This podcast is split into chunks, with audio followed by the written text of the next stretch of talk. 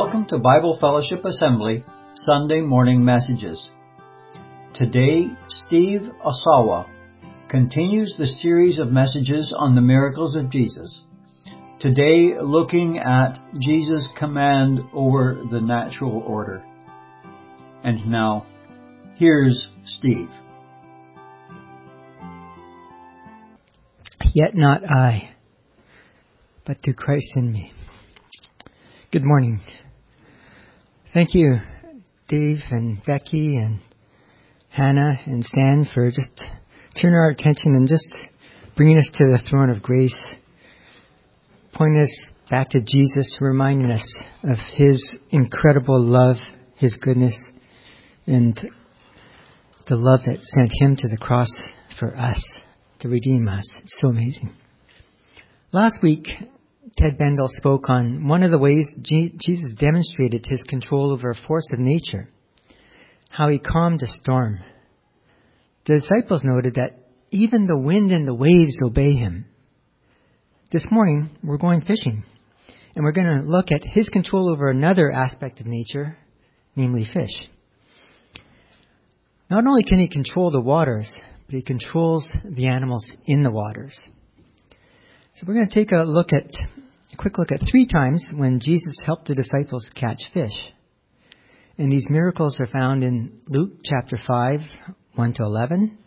Um, it's also referenced in Matthew 4 and Mark 1, but we'll look at uh, the account in Luke 5. In Matthew 17, verses 24 to 27, and in John 21, verses 1 to 14.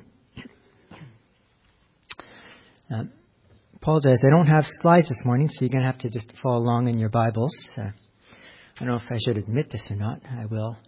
Uh, I was uh, proofreading my sermon, and I fell asleep. And that's normally at the time I'd be putting my slides together. So uh, unfortunately, yeah, no slides this morning. Sorry. Now, just because I fell asleep, it doesn't mean that you guys get to fall asleep uh, as I deliver the sermon. So, in a nutshell, what's the big idea? If you, if I wrote an abstract for this, what, what is it all about? Well, the miracles demonstrate Jesus' control over nature.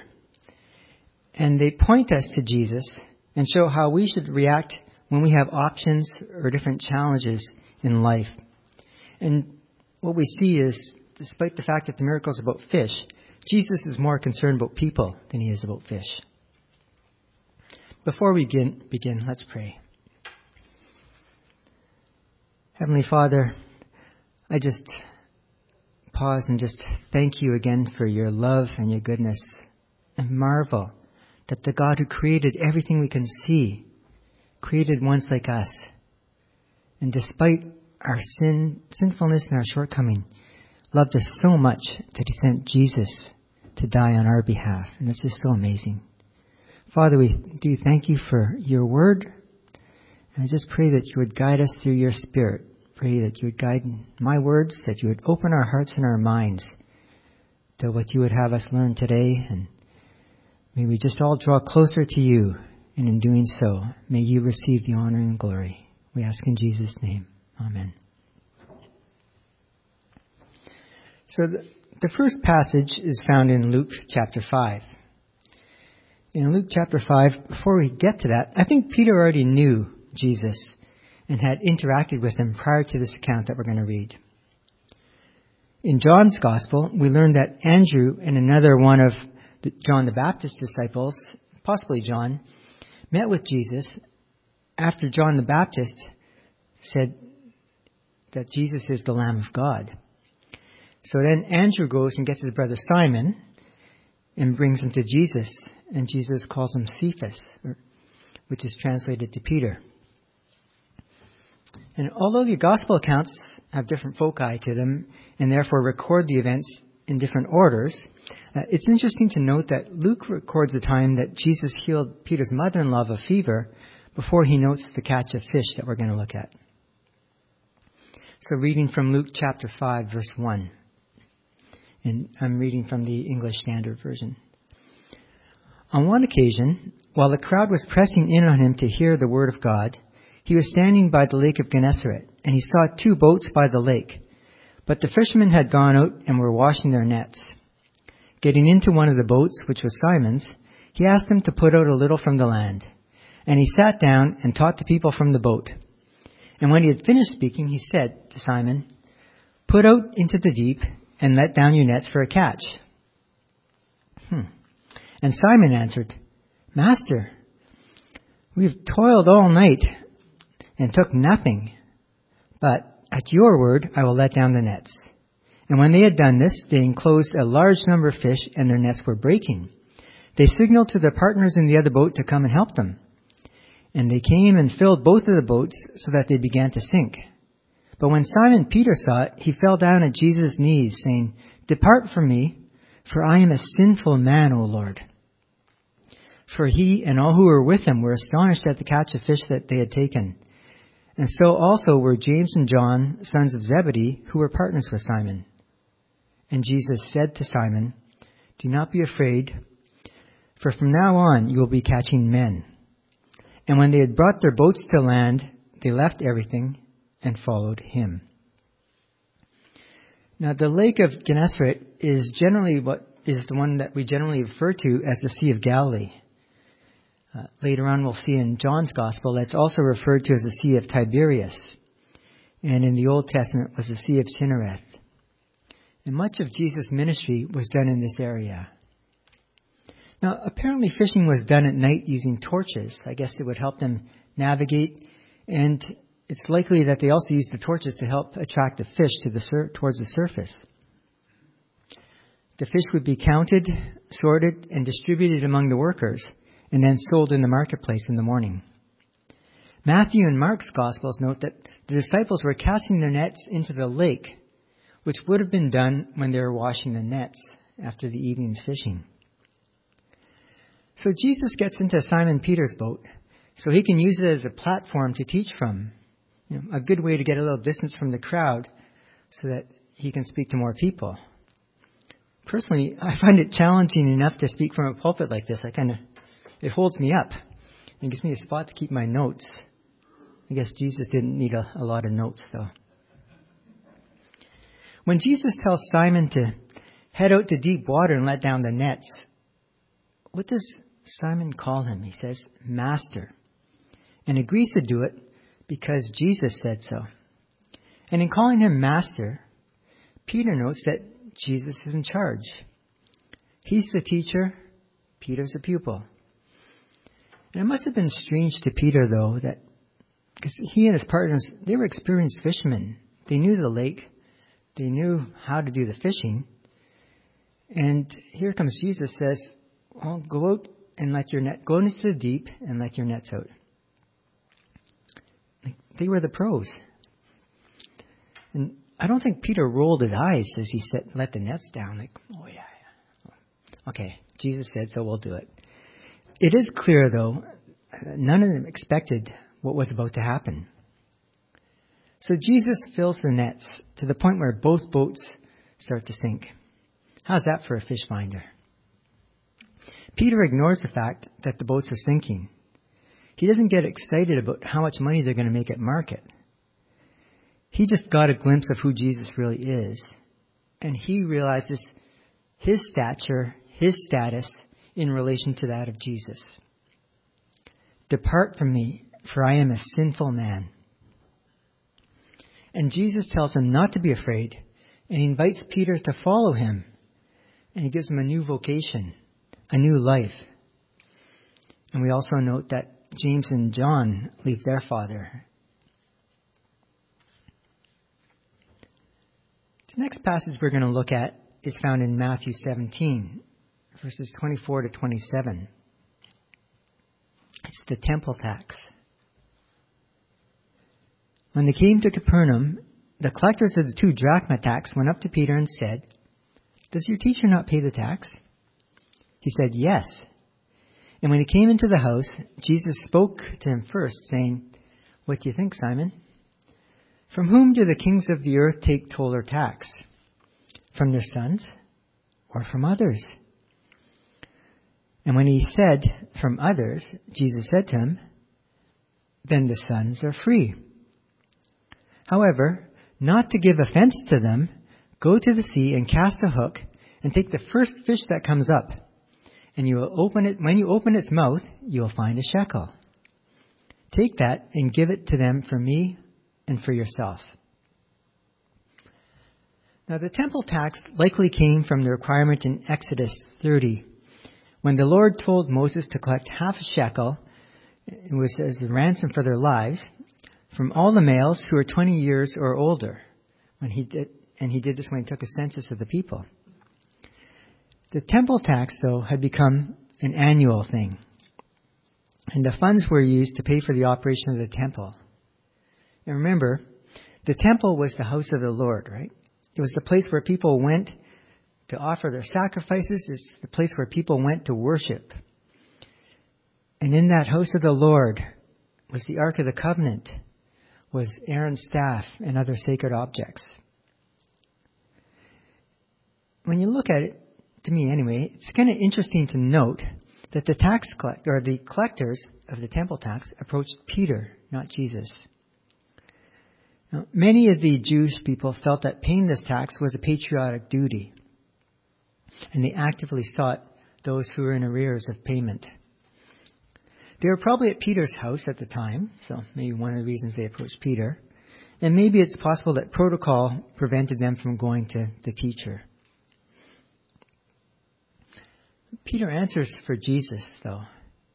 And then Jesus, as he often does, uses it as a teaching opportunity. Jesus noted that the kings don't tax or charge taxes or tolls from their sons. And then the first thing Jesus notes is, well, but wait, the temple is God's house. If the sons don't pay taxes, he's the son of God, therefore, he's exempt, right? The second thing he notes, though, is interesting. Yeah, I'm exempt, but you know what? Just so we won't offend them, will pay the tax. He, Jesus was willing to submit to the authorities even though he shouldn't have been required to pay it. Wasn't the right time to pick that fight. The people would have enough more opportunities soon enough to know that Jesus was the Son of God. Only one little problem. They didn't have any money to pay the tax. They couldn't write an IOU. They couldn't tap the debit card. They couldn't send an e-transfer. So Jesus tells Peter to go fish. Hmm. And Peter obeys, and Jesus performs another miracle. And this wasn't just some wild fishing tale. It wasn't just a series of coincidences that somebody dropped the coin, that the fish had the coin in his mouth, and that Peter caught said fish. No coincidence. And neither was it a coincidence that the coin was just the right amount to pay the temple tax for both Jesus and for Peter. Jesus can control nature, and we know that, and we see that again here. And no, this was not the first Bitcoin. So, and, and, no, they're not all good ones either. Uh, Earlier, uh, Phil Donaldson, who was initially going to be speaking today, had reached out when I was preparing this message, and one of the things that he had noted was that you know Peter himself was a great catch for Jesus. It wasn't about the fish; it was about the people. So the third passage we'll look at is found in John chapter 21, verses 1 to 11. It takes place after Jesus was crucified, died, and rose again. The celebration of Passover has ended, and the disciples have left Jerusalem and gone back to Galilee. John 21, starting at verse 1. After this, Jesus revealed himself again to the disciples by the Sea of Tiberias. Remember, this was another name for the Sea of Galilee. And he revealed himself in this way Simon Peter, Thomas, called the twin, Nathanael of Cana in Galilee, the sons of Zebedee, and two others of his disciples were together. Simon Peter said to them, I'm going fishing. They said to him, We will go with you. They went out and got into the boat, but that night they caught nothing.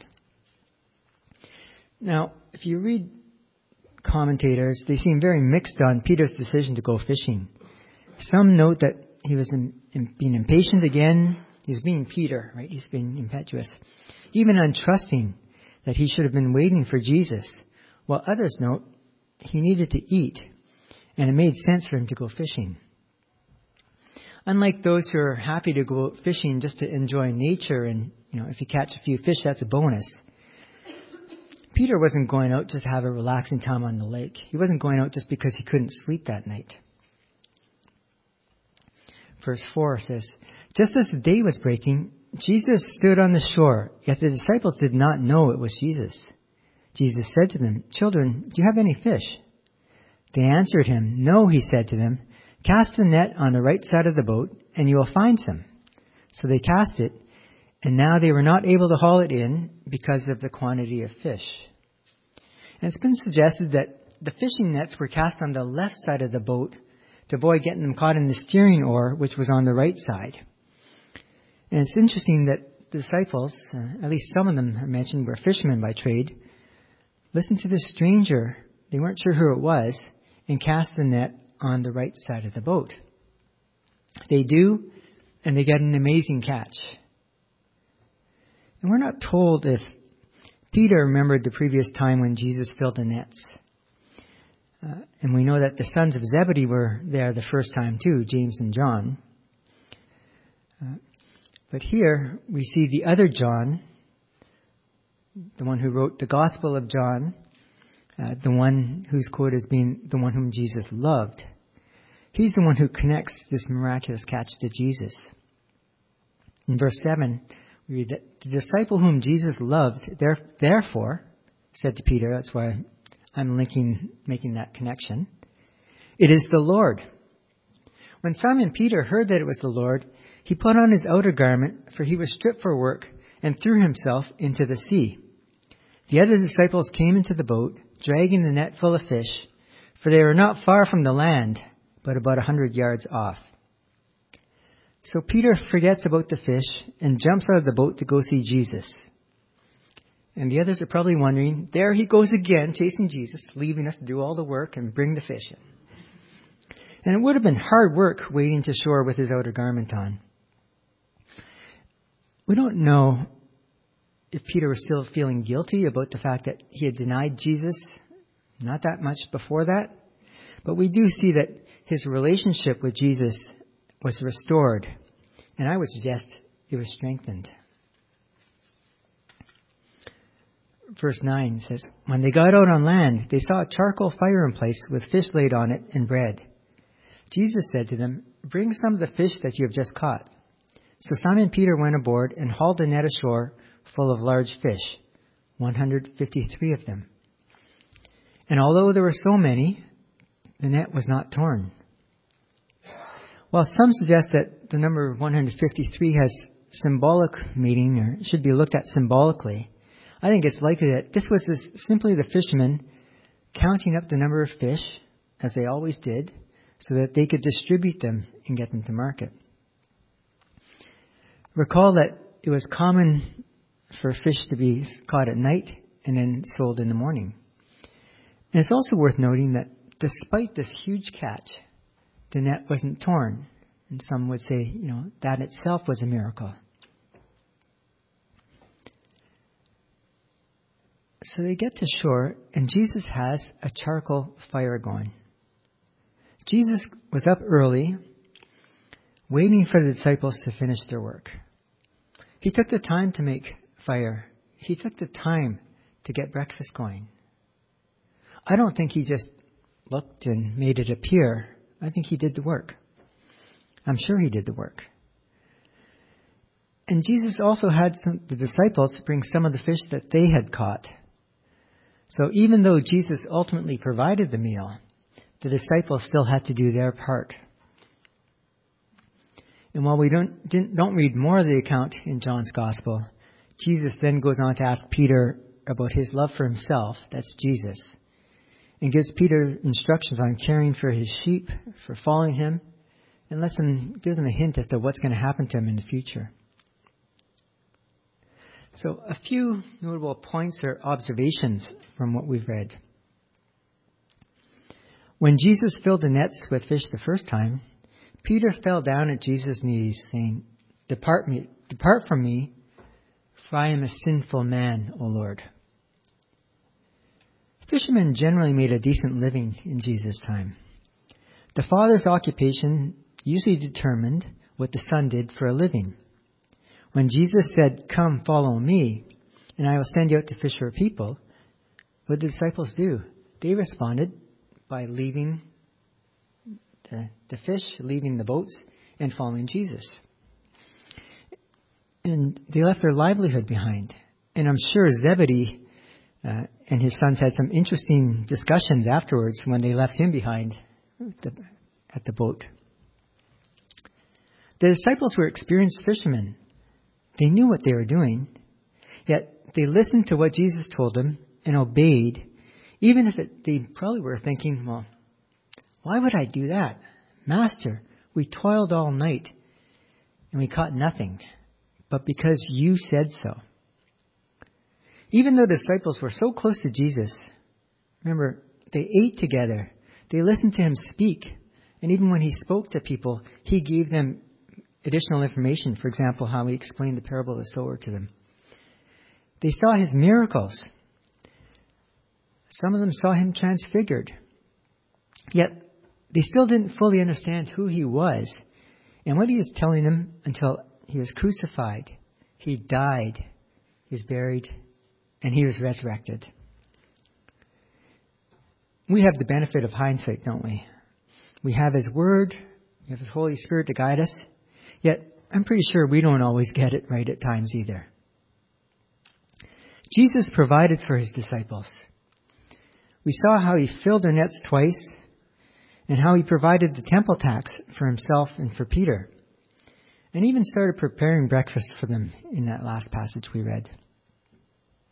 Jesus did, however, expect his disciples to do their part in the work. I don't think he told them to bring some of the fish they caught just so that they could admire them while they ate breakfast.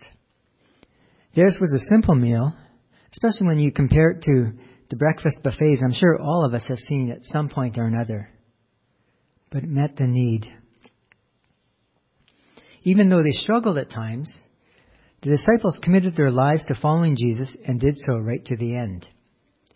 Peter, who denied Jesus soon after saying he would die for him, stood up and defended him, at times in front of very hostile audiences. Peter and John wrote some of the books that we have in our New Testament. And although these stories have emphasis on fish, as I mentioned earlier, it's really about the people, isn't it? The miracles provided proof that Jesus was the Messiah, the one the people had been looking for. The real catch, so to speak, was and still is the people who choose to follow him, the people who trust in him as their Savior and their Lord. So, what does this mean for us? In the first passage we looked at, Jesus told Peter to go to the deep water and let down the net. In the second, he simply told Peter to go out and cast a line and take the first fish. In the third, he told the disciples to cast the net on the right side of the boat. The master of the sea knew where the fish were. We sang about him being omniscient, all knowing, his mercy is more. And indeed, He is. And His mercy is. I'm sure Jesus also knew not only where the fish were, but He knew what was in Peter's heart. He knew that Peter was a sinful man. And just as Peter acknowledged his sinfulness, so must we. All of us are sinful, and Jesus knows what's in our hearts. We all need a Savior, and the Bible's perfectly clear that there's only one, and that is Jesus Christ. There's no other way that we can be saved. Nor is there any person, nor any, is there any other person who can save us. It's only Jesus, the way, the truth, and the life.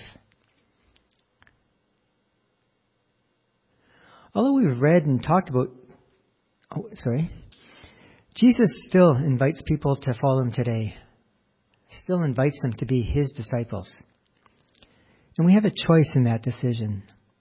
I pray all who are listening will choose to follow Jesus. If you've never decided to accept Jesus as your Savior and Lord, or if it doesn't make any sense, I'd be more than happy to talk to you, answer any questions you have. And if there is somebody who hasn't yet done so, I pray that this would be the day that they come to know Jesus.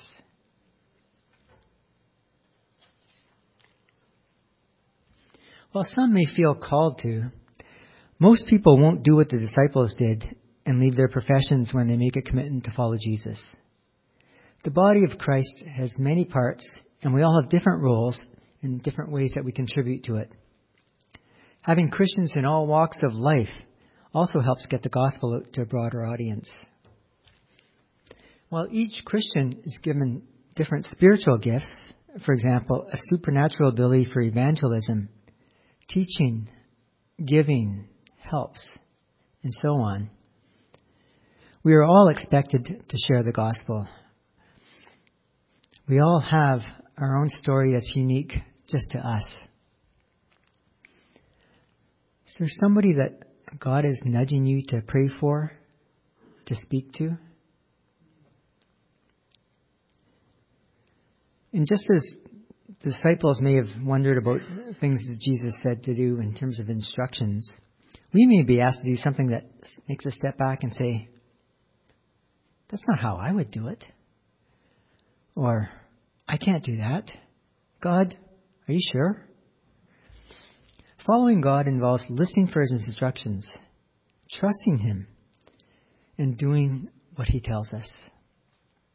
It may require a relatively small tweak in our priorities, or it might require a significant change in our lives. Being a disciple doesn't make us perfect, does it? Christians are saved. We aren't perfect. We know the disciples didn't always understand what Jesus was telling them. They had questions. Who was that man that even the wind and the waves obey him? They got caught up in things of the world. Lord, can one of the sons sit on the right side, your right side, other son on your left in the kingdom of heaven? There seemed to be a little, I don't know, maybe I'm reading something in it. There seemed to be a little competition, one-upmanship at times. Two of them race to the tomb. One gets there first.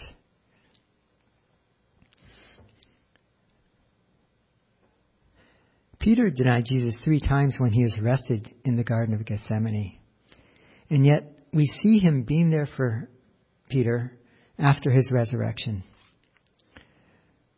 Thankfully, God's love for us isn't predicated on us being perfect. He's with us in the ups and He's with us in the downs. When something happens with our families or our friends, careers, our finances, our health. When our plans get derailed, when we mess things up, when our nets come up empty, Jesus is still there for us. In Matthew 11, Jesus said, Come to me, all who labor and are heavy laden, and I will give you rest. Take my yoke upon you and learn from me, for I am gentle and lowly in heart, and you will find rest for your souls. For my yoke is easy and my burden is light. Our sovereign God knows what's best. He wants us to listen for His direction and to trust Him enough to follow His leading. Our names may appear on the deed to a house or ownership for a car or a sled, or a multitude of other things. But the reality is, as James said, that every good and perfect gift comes from above. It all comes from God, and we are simply stewards of what He's entrusted to us. And uh, my note says, well, I didn't check. I did check with him uh, beforehand, and I'm going to quote Stan, who often has said, you know, the Lord meets my needs, not my greeds. Just as Jesus expected the disciples to do their part in the fishing, we who are able need to participate in supporting ourselves. We can't just sit back and expect everybody else to provide for our needs if we're capable of doing so ourselves. The disciples were committed to following Jesus and they finished strong. That should be our goal as well. Earlier we sang, Yet not I, but through Christ in me. And I was just reflecting on the words in verse 4. All the words, but uh, I'm going to repeat the words from verse 4. With every breath, I long to follow Jesus, for he has said that he will bring me home. He's going to bring all of us home. None are lost who belong to him. And day by day, I know he will renew me until I stand with joy before the throne. To this I hold. My hope is only Jesus. All the glory be evermore to him when the race is complete, still my lips shall repeat, Yet not I, but through Christ in me. If you follow the church calendar, we're in the season that's known as Lent. It's a season where people take extra time to reflect on God's grace, on what Jesus did, his death, his burial, and his resurrection and kind of look to see, well, what can I change in my life to be more like Christ? And, you know, in a few weeks, we'll be just spending more time looking specifically at those two events his death and his resurrection. The Apostle Paul noted that if Christ hasn't been raised from the dead, then our faith is futile. If Christ hasn't been raised from the dead, we only have hope for this life. And if that's the case, we are of all people most to be pitied. The reality is that Jesus was raised from the dead. He, he was resurrected. The greatest miracle of all. Our Savior is alive and sits at the right hand of God the Father and intercedes for us even now. Isn't that amazing? Our trust, our commitment, our hope extends to eternity. So, folks, time to go fishing. Heavenly Father, we thank you. In the name of your Son, we have called upon the name of Jesus, and you have heard us. We have said, like Peter, we are a sinful people. We are sinful. But we thank you, Lord Jesus, that you have called us to yourself. Your blood has forgiven all our sin, past, present, and yes, future. And Lord, we thank you that as we go from this place, we can go as your fishermen, your holy fishermen, mm-hmm. Seeking the lost that you have called to yourself. We marvel at your grace and allowing us to be partners with you. And so, Lord, we pray that you'll bless us as we separate. Help us not just to be hearers of the word, uh, but doers. A poem that reflects your grace. Thank you again, and bless us as we separate. In Jesus' name, amen. Thank you for listening. Come back next week for the next Sunday morning message from Bible Fellowship Assembly. Visit us on the web at bfa.church, where you will find our physical address and contact information. We'd love to see you if you're in the Timmins area, or drop us a line at info at bfa.church. Until next time.